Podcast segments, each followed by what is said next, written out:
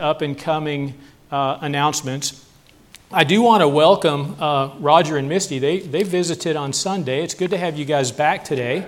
Um, these, these are uh, uh friends. I think Misty, is that correct? Is a, is a friend of Hannah's, and, and uh, it's good to have Roger uh, here with us again. And they just, you folks made them feel comfortable on, on Sunday morning, and, and they wanted to come visit our uh, Wednesday evening service, and I warned him he's got the, the B or C team this evening, so don't hold that against us. Just keep coming back, and he'll get a real sense of uh, what this, this uh, body is about. Uh, I, I do want us to spend some time tonight, however, in God's Word. Uh, uh, something I've been real excited about, um, about looking at over the past several weeks, and, and I just want us to consider for a little bit wisdom. And you guys that have been in the, in the young adult Sunday school class or, or the few occasions I've had to spend in here before, uh, I, I, like interaction. I like you to, you know, I may throw a question or two out there to you, and I'd like you to participate, to, to answer me. So don't be bashful in answering any of these questions. Um, but before we turn to our, uh, our passage, which will be Proverbs chapter 1, verses 1 through 7, I want to ask you uh, what, what would you say? In today's day and age constitutes wisdom? What, what would you say? How is wisdom manifested, or what does wisdom look like today? Experience. Experience is a, is a good, way to, good way to put that. Uh, anybody else want to throw something out there? What, what, what would wisdom look like in today's day and age? Making wise choices. Making wise choices, yes, ma'am. Tommy? Someone that's successful, yeah, yeah. These are a lot of uh, good things. Now, let me throw a question out there. Do you, do you feel there's a difference between worldly wisdom and godly wisdom? Amen. Um, and and, and I, that's a resounding yes. In fact, James chapter 3, verses 13 through 17, is a, is a great collection of a few verses that contrast worldly wisdom and, and heavenly wisdom or godly wisdom. We're going to look at that a little bit later in, uh, in, in the evening. But uh, uh, yeah, I, I, think we would all agree that there is a difference uh, in, in, uh, in the two. Um, King, um, King Solomon, one knows that, or you folks know that it was King Solomon that, that asked the Lord for wisdom to rule the people. And he's considered by many one of the wisest men, right? In, in, fact, we're going to spend some time in the book of Proverbs. As you see, Proverbs chapter 1, verses 1 through 7 is going to be our text, which again we'll get to in just a moment. But in reading of the Proverbs, you don't have to read far into that book to, uh, uh, to see what that book's all about. In fact, the, if you could, the main purpose, the key verses, the, the thesis, if you want to use that word, uh, is found in those first seven verses. Um, King Solomon himself, as I mentioned, the one who prayed to God for wisdom, uh, and, and God gave him that and so much more. Wisdom to rule the people. Wisdom from a pure heart, his desire for the reason for wanting that wisdom, God honored that. Um, King Solomon receives a wide range of credit for, for writing this book, Proverbs. Um, uh, many attribute the entirety of the book to one man being, being King Solomon. Many att- others attribute um, King Solomon as being the collector of, of Proverbs for hundreds and hundreds of years and bringing it all into one book. Um, the book itself um, records at least two other people as having been contributors, a man named Agur and Lemuel. Uh, are also attributed to that. And then with that latter, Lemuel, there's some dispute as to whether uh, he was actually Solomon or not. So there's a wide range of who wrote the book of Proverbs, but I think um, without a doubt, King Solomon played a large part in this book. Let me back up. I know King Solomon played a very large part in this book, and, and let's do this. Let's agree that being God's word, I'd like to put less emphasis tonight on just how much of this is Solomon and realize how much of this is from the Lord, and that's 100%. Less on who penned them uh, and more on what the purpose of these, uh, of these words were. Well, let's look into Proverbs chapter 1, verses 1 through 7. Again, that's the main focus of our text tonight Proverbs chapter 1, verses 1 through 7. I'm going to read those in its entirety. It says this The Proverbs of Solomon, uh, the son of David, king of Israel. Yeah, go ahead and stand, if you will, for the reading of the, of the word. The Proverbs of Solomon, the son of David, king of Israel, to know wisdom and instruction to perceive the words of understanding, to receive the instruction of wisdom, justice, and judgment and equity, to give subtlety to the simple, to the young man knowledge and discretion. A wise man will hear and will increase learning. A man of understanding shall attain unto wise counsels, to understand a proverb and the interpretation, the words of the wise and their dark sayings. The fear of the Lord is the beginning of knowledge, but fools despise wisdom and instruction let's open in prayer. Lord, I'm so thankful to have an opportunity to be in your house tonight. Thank you for the faithful that are here this evening, Lord. We pray that you would uh, uh, just protect us from any harsh weather that might come. We're so thankful that rain's on the, on the uh, radar, Lord, and we do pray that you bring that our way. But Lord, I ask for the next few minutes that you would focus our thoughts and our minds and our hearts on just what your word has to say right here. Lord, deliver unto us what you would uh, have us to see in your word tonight. And we ask all this in your name. Amen. You guys go ahead and be seated. Um, so, as we read that Proverbs chapter 1, verses 1 through 7, again, I would call that the theme of, of the entire book of Proverbs. Is there any one word or thought that stands out? Anything just kind of jumped out at you during those first four? Wisdom. wisdom, yeah, consider wisdom. Seven times, or rather six times in those first seven verses, the word wise or wisdom are used. In verse 2, to know wisdom. In verse 3, to receive the instruction of wisdom. Verse 5, twice, a wise will hear, and then he mentioned wise counsels also. Verse 6 spoke of the words of the wise, and verse 7 um, contrasted uh, foolishness uh, or fools and mentioned how fools despise uh, wisdom. Within all 31 chapters of the book of Proverbs, the word wise and wisdom combined for just over a 100 uses. A 100 places in those 31 verses, uh, wise or wisdom are, are used. Not to mention knowledge, understanding. I mean, that's discounting all of those. Just wise and wisdom are, are mentioned in those uh, uh, over 100 times, 106, 108 times um, in, in those uh, all, 31, all 31 books. Um, man, there must be something to uh, wisdom and something that the Lord would have us to gain from this book, how fitly placed. And uh, it's that very thing I want us to look at, just a few things regarding uh, wisdom tonight. Uh, as, um, as the summary of the book closes there in verse 7, there's one mention that despises wisdom. Uh, he's identified, and um, it, it, doesn't cut any corners in calling them a fool. Um, he's introduced there. He appears throughout the book of Proverbs numerous times. Um, and, and, and in many places, it's, it's as a contrast to wise, wise behavior, to wisdom or wise attributes. Uh, the fool or the foolish is, is mentioned. Now, I want us to understand that in this book of Proverbs, in almost every occurrence, the wise is not held up as one having great mental ability. And likewise, the foolish is not held up as one lacking any mental ability. There's far greater meaning than that. There's, there's, a, there's, a, there's a, a richer meaning in, in that. Like many other places in the Word of God, um, matters of the heart uh, supersede what, what may uh, come about in mental capacity or, or other, pro- in, in fact, any other property. Matters of the heart trump nearly everything else. And uh, no difference there when the wise are held up and the foolish are, are mentioned as well. Has nothing to do, as we'll see, in almost every instance with mental abilities, but rather one's heart. And it's a few of those things I want us to look at tonight.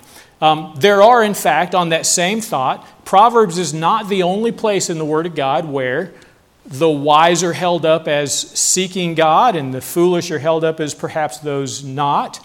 Um, it's not an issue of the, the wise or the saved and the foolish or the unsaved. There, like I said, there's other verses in the, in the Word of God that use that same contrast in a fashion that has nothing to do with one's uh, state of salvation or one's, one's being saved or not being saved. A couple that come to mind, turn over to Matthew chapter 25, if you will.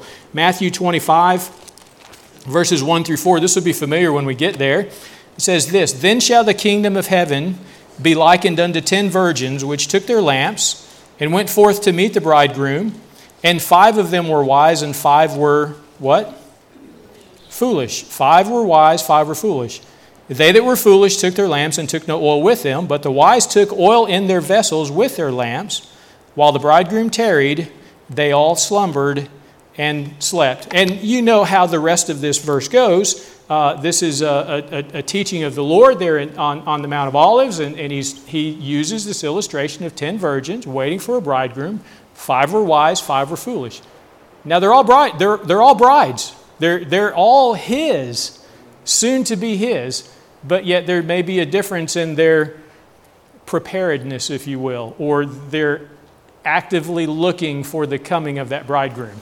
And the terms wise and foolish are held up there. Turn over also to Ephesians, the book of Ephesians, a little bit longer read, but Ephesians chapter 1, I, I think, holds some, some great, um, uh, holds a great contrast also to the wise and the foolish. Ephesians chapter 5, and I'm going to read most of, if not all, of verses 1 through 17. Bear with me. It was just a joke about having brought a snack. Um, Ephesians chapter 5, verse 1 starts Be therefore followers of God as dear children, and walk in love, as Christ also hath loved us, and hath given himself for us an offering and a sacrifice to God for a sweet smelling savor. But fornication and all uncleanness and, un- and covetousness, let it not once be named among you, as becometh saints neither filthiness, nor foolish talking, nor jesting, which are not convenient, but rather giving of thanks. So, Paul, in his letter to Ephesus, begins to list some things here. You may want to leave some things off, and you may want to take on other properties. Well, let's continue in verse 6. Let no man deceive you with vain words, for because of these things cometh the wrath of God upon the children of disobedience. Be not ye therefore partakers with them, for when ye were sometimes darkness, but now are ye light in the Lord, walk as children of light. Let's pause for just a moment. This letter, written by Paul to the church at Ephesus, believers in Ephesus, so keep that thought in mind when we're looking at what Paul's discussing. Hey, let these properties not be found in you, Christians let, let these properties, which reflect Christ, be found in you, Christians, right? So he's, he's giving this letter to Christians, mentioning things. Hey, don't do these things because they look like something you don't want to look like. Keep that in mind. This, this letter is to, to the Christians. Verse 9 continues For the fruit of the Spirit is in all goodness and righteousness and truth proving what is acceptable to the Lord, and have no fellowship with the unfruitful works of darkness, but rather reprove them. For it is a shame even to speak of those things which are done of them in secret. But all things that are reproved are made manifest by the light, for whatsoever doth make manifest is light. Wherefore he saith, Awake thou that sleepest, and arise from the dead, and Christ shall give thee light. And I love these next three verses. It says in verse 15, See then that ye walk circumspectly not as what? Not as fools, but as wise. Redeeming the time because the days are evil. Therefore, be ye not unwise, but understanding what the will of the Lord is. I love that verse 17. Let's read that again. Wherefore, be ye not unwise, but understanding what the will of the Lord is. Now, back to Proverbs, if you will. Um, in those two references above, in Matthew and in Ephesians, um, the contrast, once again, is not of the saved and the lost. Um, the, the, the virgins were not held up as, oh, some are going to be married and some are not. Uh, they're, they're all um, uh, betrothed to the bridegroom who are, are coming. It's just that some were looking for him and some, some were not. Uh, some were actively looking for the bridegroom uh, and others were not. Uh, th- they're in um, that epistle to the church in Ephesus. Uh, it's, it's um, verse 17 summed it up. The wisdom was attributed to those who actively seek to know the will of the Lord, and the foolish to those who have other things on their list of priorities. Uh, those applying biblical truths and those not applying biblical truths can be uh, more likened to what this wise and, and foolish are, are mentioned in, in all three references, both in Proverbs and in Matthew uh, and, in, um, and in Ephesians. Now, let me encourage you this. When you read and study the book of Proverbs, don't simply write off the, the mentions or the illustrations, the, the, the very use of the terms wise and foolish, as the foolish are lost and the wise are not. You might just miss out on some blessings and miss out on some opportunities to be challenged. Hey, I may be in the camp of the foolish, still his, but I'm finding myself in the camp of the foolish when I could apply what's being really taught here in, in this book of Proverbs and move towards the camp of the wise. It's those things I want us to look at tonight. Again, we're back in Proverbs. Um, so just be careful not to attribute wise as saved and foolish as not when you're studying there in the book of Proverbs. Now, on that thought, don't look around. But you can think about who's in here tonight. Okay? Think about who you shook hands with, and maybe it's not the best exercise, but I think it's safe to say it's even possible that tonight we might have some wise Christians in this room and some who are not wise. I won't say the other word, but some who are not wise. Yeah, it's possible that we, that, that we find ourselves in, in the camp of the wise or in the camp of the not so wise or the camp of the foolish. And, and uh, God would not have us to dwell in the camp of the unwise. Uh, he would want us to move towards uh, his position. In fact, he gives some really good information that, boy, if we just ask, he's going to be faithful to get you on the move. And uh, boy, that we're going to, I hope to wrap up with that tonight. But so uh, let me ask you this Who has a favorite sport or activity or pastime, something you really enjoy doing, sport or activity wise? That you just, I mean, it's like a good pastime for you. Let me, let's hear a few of them. Baseball? baseball? You play baseball? By the way, does anybody know who swept Tampa Bay today? I mean, yesterday and today. Okay, I'm just curious if y'all, if if they're if you're real baseball fans. Um, two games, right? How about you? Football. Football? You like playing football? Golf. Golf? Okay. It, that, that's no. That's that's no. That's good. Yeah, Kyson. You sleep. Do you practice that to get good at it? That's where I'm going. So, so whether it be in baseball or whether it be in golf or football, uh, and you got a uh, you got a neat program ahead of you. If you're going to play ball and you want to play ball through school, man, work hard at it and practice hard and give 100% or more and, and watch how you grow and get good at it. That's how you do it, right? Get to the fundamentals, understand what it takes to be good, what it takes to get better, what am I doing that maybe I need to change or to do differently to try to improve upon a skill set? There, there's oftentimes clear cut paths on how you make improvement. Now, not everyone is going to grow up and play Major League Baseball or play in the NFL, but, and, or be on the PGA like, like uh, um, well, not anybody in here, but uh, uh, you are? pitiful golfing associate. I heard that uh, Brother Gary took lessons in golf one time, and uh, he was out there. I mean, just and he's a good golfer, right? But always wanting to get better. I think you ever you ever go out and you and you hit that two over, and you're like, man, I could have been you know one over or even if I just had played this hole differently or that hole differently. Well, he's out on the driving range and and he's hitting these balls, and yeah, it's a tough day. Not often does he have a bad day, and these ants are watching him, and, and he's just tearing up. There's divots left and right, and uh, these ants finally look at each other and say, Man, if we're going to survive this thing, we need to get on the ball. So he's hitting everything but the ball. But um, no, there, there are clear cut paths if you want to improve upon something, you might put some effort or practice into and this thing of moving from the camp of the foolish to the camp of the wise is no different. There are clear cut things in God's Word. Again, we ag- agreed that there's worldly wisdom and there's biblical or godly wisdom. And it's the godly wisdom we're concerned of. So, where do we get instruction on moving towards godly wisdom is out of God's Word, and that's what we're hopefully doing tonight. Look over to James chapter 3, James chapter 3, verses 13 through 17. Just if there was any doubt, here's the description of the, the difference of the two. James chapter 3. Verses 13 through 17 says, Who is a wise man and endued with knowledge among you? Let him show out of a good conversation his works with meekness of wisdom.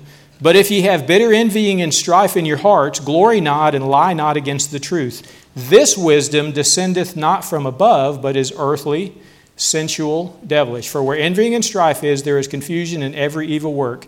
But the wisdom that is from above is first pure and peaceable and gentle, easy to be entreated, full of mercy and good fruits, without partiality and without hypocrisy. And the fruit of righteousness is sown in peace of them that make peace. Now, as much as I would like to, that's not the premise of our lesson this evening. It's, but I, I encourage you dig into those properties, into those attributes, if you want to see what godly wisdom looks like. There's some good, some good meat right there. Instead, I want us to look at a couple of other things in the book of Proverbs, which is where we started. Uh, there are five requirements, if you will, and I, I use that term loosely, not, not, not so, maybe not so much a requirement, but there are things in God's Word that says, hey, if you want to develop wisdom, consider this field. Here's an attribute that will grow that wisdom, and there's five of those that I want to look at tonight. The first being humility. Um, there are two verses I want us to look at. Proverbs chapter 11, if you want to, if you want to turn over that way. Uh, let's just talk about humility for, for just a moment. I, I really fear that that humility is, is something that's waning in today's society. Um, often misunderstood, often um, other things are attributed to being true humility. And I won't get off on, on any of that stuff, but I just, but when, when you want to employ, understand true humility, go to God's Word to understand humility if there's a difference between worldly wisdom and godly wisdom, um, there are differences between these five attributes we're going to look at, what, how the world views them, and how God's Word views them. And, and, and you will never err by going to God's Word for the definition of these properties that we want to grow within ourselves if our goal is to be more like Him. So when we say humility, we're talking about Christ like humility, godly humility. From an ethics perspective, the world might say it's freedom from pride and arrogance. And there's a lot of great truth to that, right? That is a good foundation for humility. On a higher level, consider it as lowliness of mind, or, uh, and here's the best definition, I think, is uh, a, an accurate view of one's unworthiness in light of God's holiness.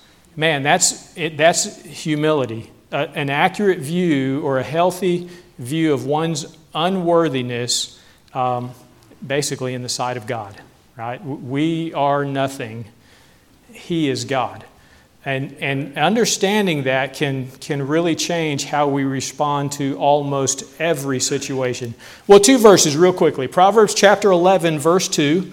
Proverbs 11:2 says this, "When pride cometh, then cometh shame, but with the lowly is wisdom." And then Proverbs 15:33 Proverbs 15:33 says, "The fear of the Lord is the instruction of wisdom, and before honor is humility."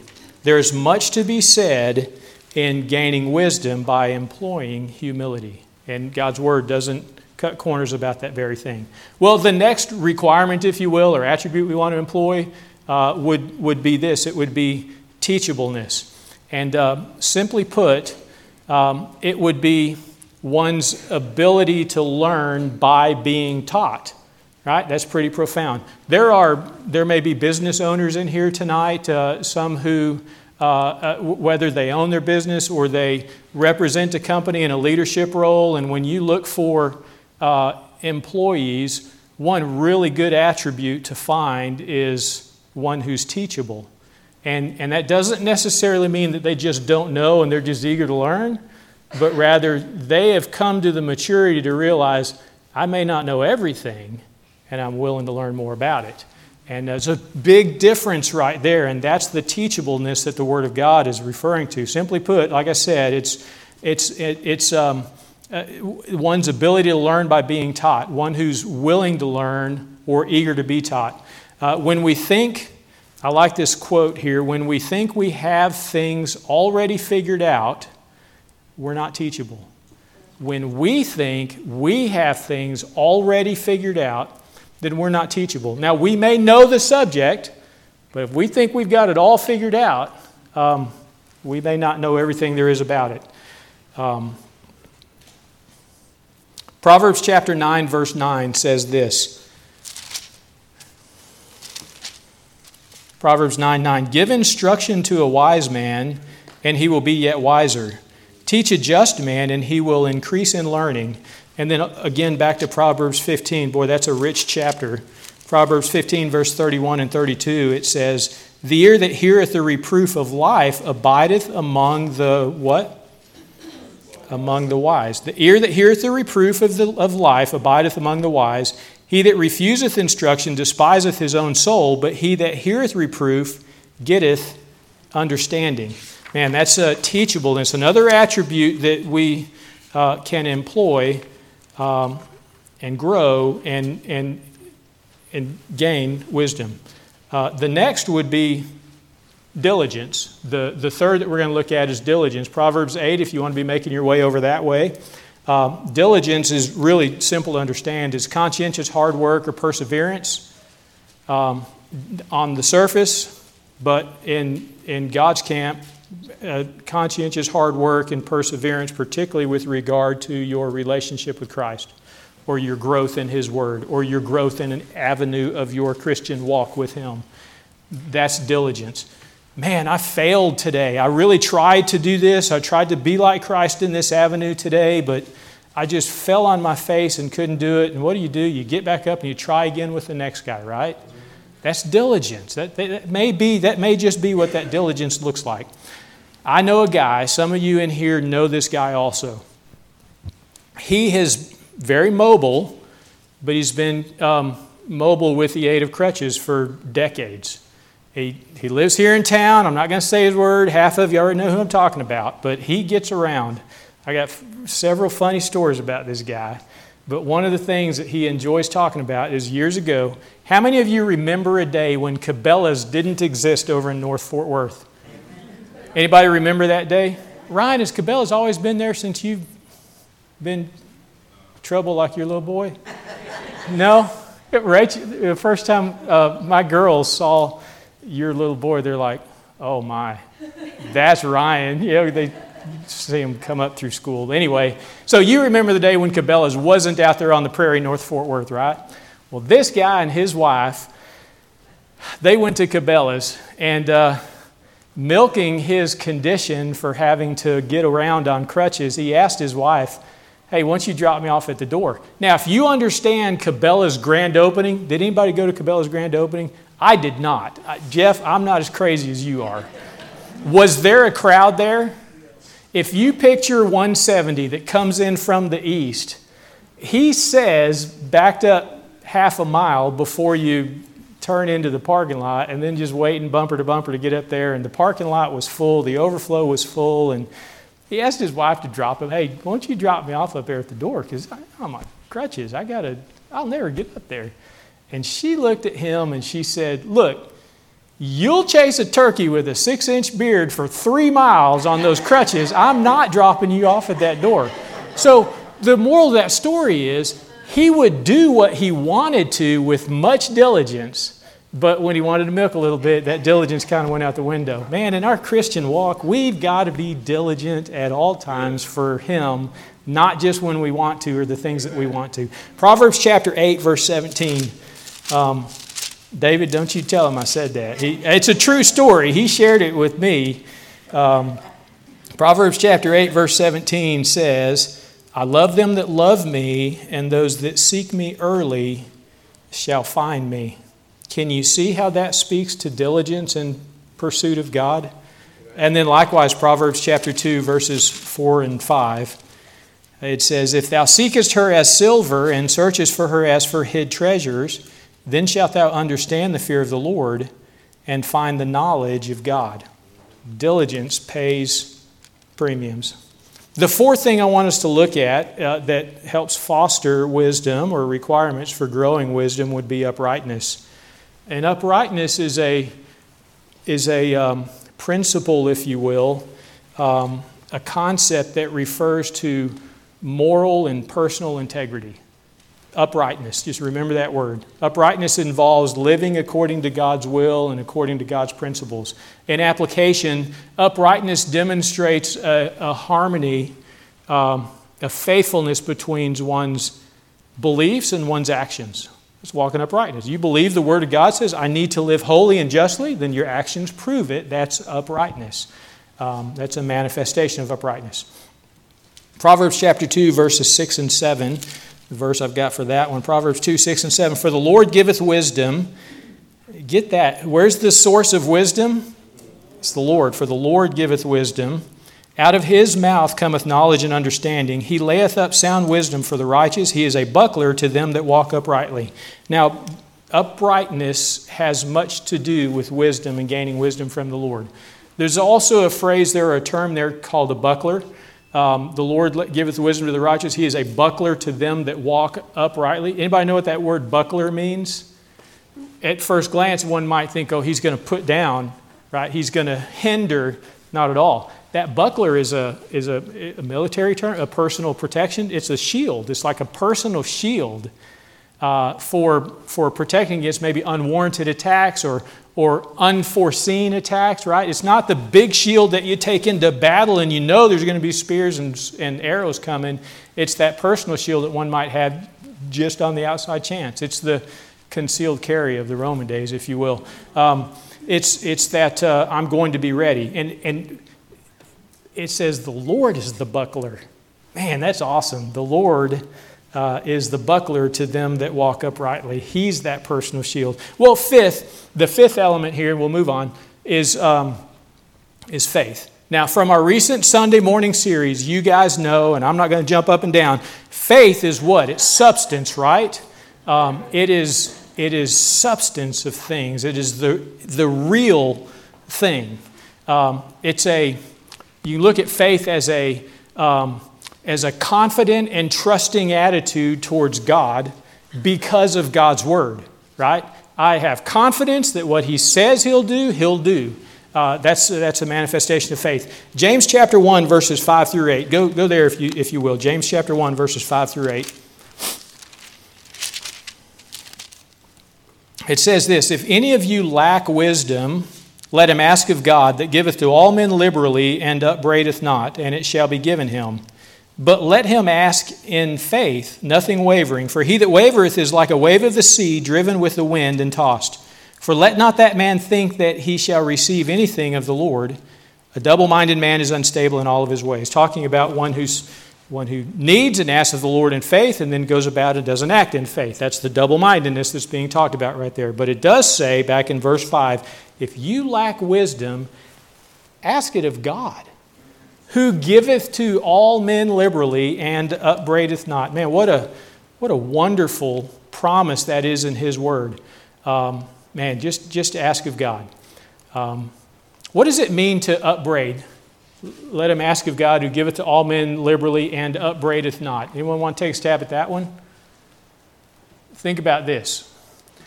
You come to the Lord Lord, I know your word says if I, if I need wisdom, I ask of you, and you give it, you'll give it liberally. And, and then when you add in there that, and upbraideth not, that the Lord upbraideth not, he's not going to chide you for asking for wisdom. What? You're asking me for wisdom? That kind of shows you don't have wisdom. That's not our God. He so honors that desire. He wants you to come to Him with that desire and to pursue that godly wisdom, not earthly wisdom, but godly wisdom, and he'll give, he'll honor that request. He did it for Solomon, he'll do it for us today. Another portion I like um, is it really 743? Okay, all right, good deal. Um, wisdom is personified in this. Go back to Proverbs chapter 1. Proverbs chapter did you think that's funny, Kyle? You're laughing at me for that. Proverbs chapter 1, verses 20 through 23. Um, for, for those literature nerds, you know what personification is? What is that word, personification? What does it mean to personify? Ryan, you're out. I'm not going to ask you. What, what, does that, what does that mean? Yes, sir. That's exactly right. To give a personal attribute to an impersonal or inanimate object. You know that in Proverbs chapter 1, wisdom is personified? Oftentimes throughout the book of Proverbs, wisdom is held up as a, as a she, as a female tense, and, and there's, there's really great beauty in that. And the foolish is the he, but anyway, y'all take that for what that's worth. But wisdom is personified in these verses Proverbs chapter 1, verses 20 through 33. And I'm going to take the time to read that. I want you to see this. Proverbs chapter 1, verses 20 through 33 says, Wisdom crieth without, she uttereth her voice in the streets. She crieth in the chief place of concourse, in the openings of the gates, in the city she uttereth her words, saying, How long, ye simple ones, will ye love simplicity? And the scorners delight in their scorning, and the fools hate knowledge. Remember, this whole discourse is wisdom talking to the people. She goes on and says in verse 23 Turn you at my reproof. Behold, I will pour out my spirit unto you. I will make known my words unto you, because I have called and ye refused. I have stretched out my hand and no man regarded, but ye have said it not, all my counsel, and would none of my reproof. You get that? Wisdom has counsel and reproof. There's a possibility that wisdom can say, hey, you need to stop that and look more like this. Wisdom said, Hey, you, you wouldn't have my counsel or my reproof. Um, verse 25, uh, but ye have said it not, all my counsel and would none of my reproof. I will also, or I also will laugh at your calamity. I will mock when your fear cometh. When your fear cometh as desolation, and your destruction cometh as a whirlwind, when distress and anguish cometh upon you, then shall they call upon me, but I will not answer. They shall seek me early, but they shall not find me for that they hated knowledge and did not choose the fear of the Lord. That might be two things that produce or bring wisdom. Um, verse 30 continues They would none of my counsel, they despised all of my reproof. Therefore shall they eat of the fruit of their own way and be filled with their own devices. For the turning away of the simple shall slay them, and the prosperity of fools shall destroy them. I'm going to stop right there for just a minute. But in that verses 20 through 32, Wisdom says this she cries out to all that will listen Hey, all you have to do is ask of me, and I'll freely come. Again, the author of the book of Proverbs saying wisdom is proclaiming that there is ease in obtaining her. Sadly, we, we, many don't seek her. And, and the, the rest through verse 32 talks of the calamity of those who don't seek her. But don't miss out on verse 33. It says, But whoso hearkeneth unto me, unto wisdom, shall dwell safely and shall be quiet from fear of evil. Man, that's an awesome change, right? There's much calamity in refusing that godly wisdom, but boy, what comfort in receiving it and being edified by it. Boy, that's that just that that just thrills my soul right there. Uh, and so, again, James chapter 1, verse 5 says, If any of you lack wisdom, let him ask of God, that giveth to all men liberally, and upbraideth not, and it, wisdom, shall be given him. Um, what great promises there in the, in, the, in the Word of God. Now, we frame this up as five requirements for gaining godly wisdom. Um, five. Uh, five attributes, if you will, that might look like growing wisdom. Um, and at those five, five, uh, at those five attributes, God's word says these things will foster wisdom. Hopefully, as we look through those, we looked at humility, at teachableness, at diligence, at uprightness, and at faith. You saw how within the book of Proverbs, uh, we can support that these attributes you're asking for, gaining these attributes will help us to grow and foster wisdom. Now, maybe it sounds or looks something like this in our personal life or in our prayer life. Um, regarding humility, it could look something like, Lord, I, I sure need to grow humility. You know my heart, my pride. Help me to set that pride aside and realize that I'm nothing and you're everything and that your will is most important. And then regarding teachableness, you might, it might sound something like, help me to stop thinking that, that I know everything. Help me to, to, to stop um, proclaiming or acting like I know it all. And, and this is good. And place godly men or women in, in my life that could be an example to, to me to, to, uh, uh, to, to see how they walk uprightly and circumspectly. Lord, grow me. Uh, place, place godly men or women in my life who demonstrate how to be more like you. And maybe diligence looks something like, Lord, create in me a, a relentless desire to grow more like you um, or to be more conformed to your will. Uh, uprightness might look like, help me, Lord, to live every day according to the statutes and the promises and the principles that are in your word. And when I fail or when I fall or when I stumble, then help get me back there quickly. And then, and by faith. And here's where this, I think it all comes together. Anyone ever seen that M.C. Escher picture where this arm is coming out of the paper and it wraps around and it's actually drawing itself? You ever seen that? Like an infinity? I almost brought that picture. Y'all are looking at me like I'm crazy. Look up MC Escher and look for that picture. It's pretty awesome. And I think this happens right here. So we looked at four attributes that talk about being um, growing wisdom. And then faith is this it might look like this Lord, I know your word says that if anyone lacks wisdom, that they should ask of you, and you'll give it freely and liberally. Lord, I'm asking for humility. Grow humility in me. Grow teachableness, diligence, uh, uprightness in me. Lord, grow my faith. And you might be surprised at how godly wisdom comes along with those things right there. I want to encourage you guys consider wisdom, study it out yourself. Don't, don't sit through a message and, and think, wow, um, yeah, this is what we need to do. There's five attributes. No, I just want to whet your appetite.